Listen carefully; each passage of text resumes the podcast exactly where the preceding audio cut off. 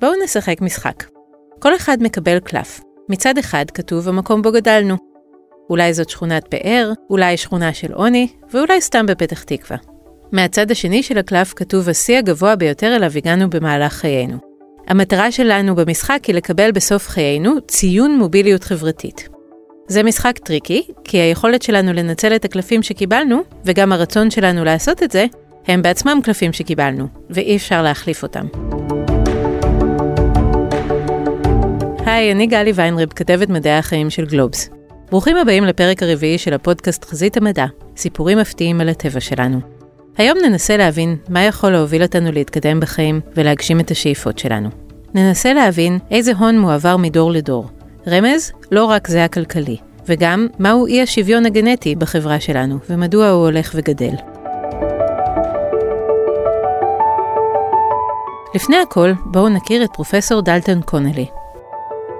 פרופסור קונלי גדל בשכונת פשע אלימה בניו יורק. היום הוא פרופסור לסוציולוגיה באוניברסיטת פרינסטון, שמקדיש את רוב חייו לחקר המוביליות החברתית. שאלה מרכזית מעסיקה אותו בשנים האחרונות. למה כל כך הרבה חברי ילדות שלו החזירו נשמתם לבורא או שמרצים עונש מאסר בכלא, ודווקא הוא זכה לחיים אחרים לגמרי. אם נולדת עם גנים של אלימות בשכונת פשע, אולי תגיע לכלא, ואם נולדת עם אותם גנים בשכונת פאר, אולי תגיע לדירקטוריון. זהו אחד המשפטים שפרופסור קונלי אוהב להשתמש בהם, כדי לתאר את הקשר בין גנטיקה לסביבה, בהקשר של מוביליות חברתית. למה לקחת דוגמאות מפרופסור קונלי? תחשבו על עצמכם. אני מזמינה אתכם לחזור לילדות, למה שהיה ולמה שחסר לכם, למאבק או לדרך הסלולה שהביאו אתכם עד היום. להחלטות המכוננות ולפניות הפחות טובות שעשיתם בדרך, ולמטרות אליהם אתם מכוונים בעתיד. נחזור לסיפור של פרופסור קונולי. חברו הטוב ביותר נורה בצוואר כששניהם היו בני 14, והפך למשותק עד היום. נקודת מפנה זו לבדה הייתה יכולה להסביר את ההבדל בחיים של השניים, אבל קונלי יודע שגם נקודת הפתיחה שלהם לא באמת הייתה דומה.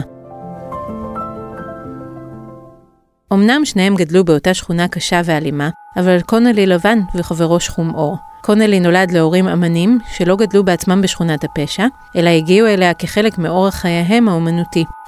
בעוד שחברו היה בן לדורות רבים של עוני. לקונלי היה הון תרבותי, כלומר היו לו קשרים, היו לו מודלים לחיקוי, והיה לו פרצוף שדומה לזה של אנשים אחרים בעמדות הנכונות לכאורה. בכל זאת, הוא היה צריך להשלים כמה פערים מול אנשים דומים לו, שגדלו במקומות יציבים יותר. החינוך, אומר קונלי, הוא המנבא הכי משמעותי להצלחה בחיים מבחינת משכורת והיכולת להפוך אותה להון. ההשכלה מנבאת 13% מההצלחה הכלכלית שלנו. זה עדיין משאיר המון מקום לגורמים נוספים. הנה כמה מנבאים למוביליות חברתית שקונלי מצא במחקרים שלו לאורך השנים. משקל לידה תקין מנבא הצלחה גבוהה יותר מאשר משקל לידה נמוך. ילדים בכורים מצליחים יותר בממוצע מאשר אחים צעירים באותן משפחות, אם הן גדולות יחסית. נשים לפעמים לא מצליחות כמו ההורים שלהן, אם הן מגיעות ממשפחה שבה יש מספר אחים גברים. אחים למשפחות מעורבות שצבע העור שלהם בהיר יותר, מצליחים יותר מאח שצבעו פחות בהיר. חוויות קשות ומחלות קשות של היחיד ומשפחתו הן מנבא חריף לירידה בסולם החברתי. אם ישנם אירועים קשים כאלה במשפחה, בדרך כלל המצב יהיה יותר קשה לילד שהיה צעיר יותר בעת האירוע. אם הרשימה הזו נראית לכם כמו הזמנה לוויכוח, הרי שכמובן מדובר במתאמים שנמצאו במחקר, אבל העולם מלא ביוצאי דופן. מוביליות חברתית היא תמיד הסיפור של האדם יוצא הדופן. אם נחזור לקונלי, לעומת חברו הפצוע, הוא קיבל הון תרבותי וקשרים, אבל הייתה לו גם גנטיקה. וזה כנראה הרכיב הנפיץ ביותר בסוגיה שקונלי יצא ללמוד.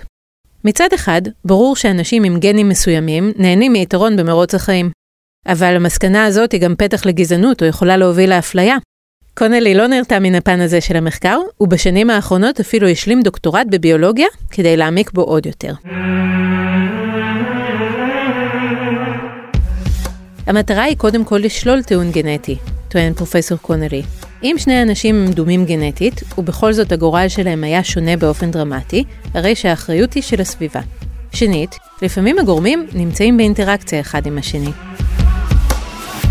קחו לדוגמה את השפעת הצבא על התמכרות. מחקרים שבחנו חיילים ששירתו במלחמת וייטנאם, לעומת אנשים דומים שלא שירתו, לא מצאו כי הצבא השפיע על התמכרות. זאת למרות שבתרבות הפופולרית כבר רווח סטריאוטיפ ההומלס או הג'אנקי בוגר וייטנאם. קונלי מצא שבתת קבוצה מסוימת שיש לה גן שהופך אותה מועדת להתמכרות, ההשפעה של הצבא כן משמעותית.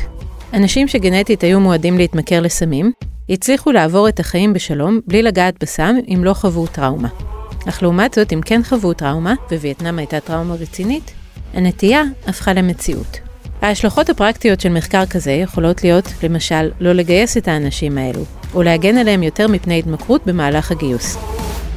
מחקר נוסף מצא דפוס דומה לגבי לימודים גבוהים. ישנם אנשים עם גנטיקה שהופכת אותם מתאימים יותר ללימודים גבוהים, אבל להורים שלהם אין אפשרות לממן אותם. אנשים כאלה לפעמים מתגייסים לצבא כדי לקבל ממנו תשלום עבור הלימודים. אבל אם ישנו אדם שממילא לא מותאם גנטית ללימודים גבוהים, אולי עדיף לו לא להתגייס, כי לא יפיק מכך את הניידות החברתית שהוא רוצה? אולי עדיף לו לנסות להשיג אותה באפיקים אחרים? תובנה גנטית כזאת היא מעניינת, אבל ניתן לראות גם מדוע היא מסוכנת. אלו בדיוק סוגי המחקרים שמעמידים בספק את האתיקה של חקר הגנטיקה של המוביליות החברתית. קונלי טוען כי יעברו עוד שנים רבות לפני שנוכל לגבש מדד גנטי שינבא לאן אדם יגיע בחייו. בדרכו של כל אדם יכולים עוד לקרות אינסוף אירועים אקראיים, גדולים וקטנים, וכנראה שלא נוכל לעולם לקחת את כולם בחשבון. כמו שאמר דוק בראון בטרילוגיית הסרטים האגדית בחזרה לעתיד, לאף אחד אסור לדעת יותר מדי על גורלו. בכל זאת, קונלי מאמין שבעתיד הלא רחוק יבצעו בדיקה גנטית לברירת עוברים בעלי תכונות שמשפרות את הסיכויים שלהם. הבעיה בעיניו היא לא בבדיקה עצמה, אלא בכך שהיכולת הזאת תהיה רק בידי העשירים. בכל זאת, קונלי מאמין שבעתיד הלא רחוק יבצעו בדיקה גנטית לברירת עוברים בעלי תכונות המשפרות את הסיכויים שלהם. הבעיה בעיניו היא לא בבדיקה עצמה, אלא בכך שהיכולת הזאת תהיה רק בידי העשירים. בנוסף לכך, עשירים נוטים להתחתן עם אנשים עם נטייה גנטית חזקה למוביליות חברתית.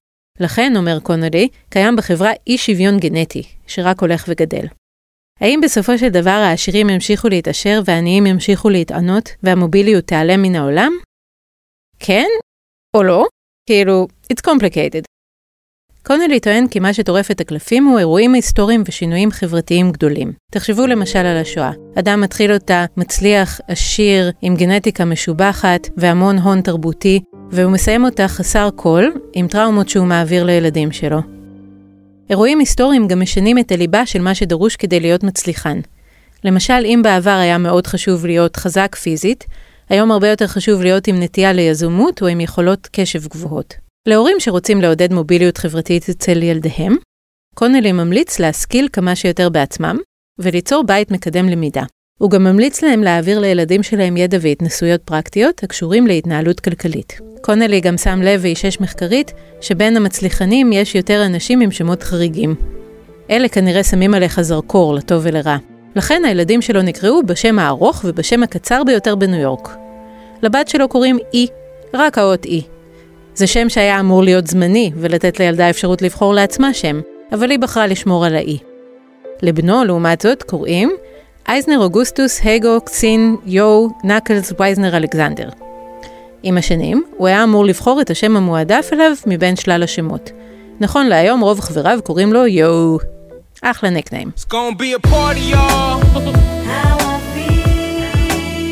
ורגע לפני שמסיימים אפשר לשאול, האם מוביליות חברתית בכלל גורמת לאנשים להיות מאושרים? עד כמה היא בכלל דבר שכדאי לשאוף אליו? התשובה של קונלי בהקשר הזה לא לגמרי חד משמעית. להיות עשיר יותר מהסביבה שבה גדלת, זה דווקא גורם שיוצר סטרס.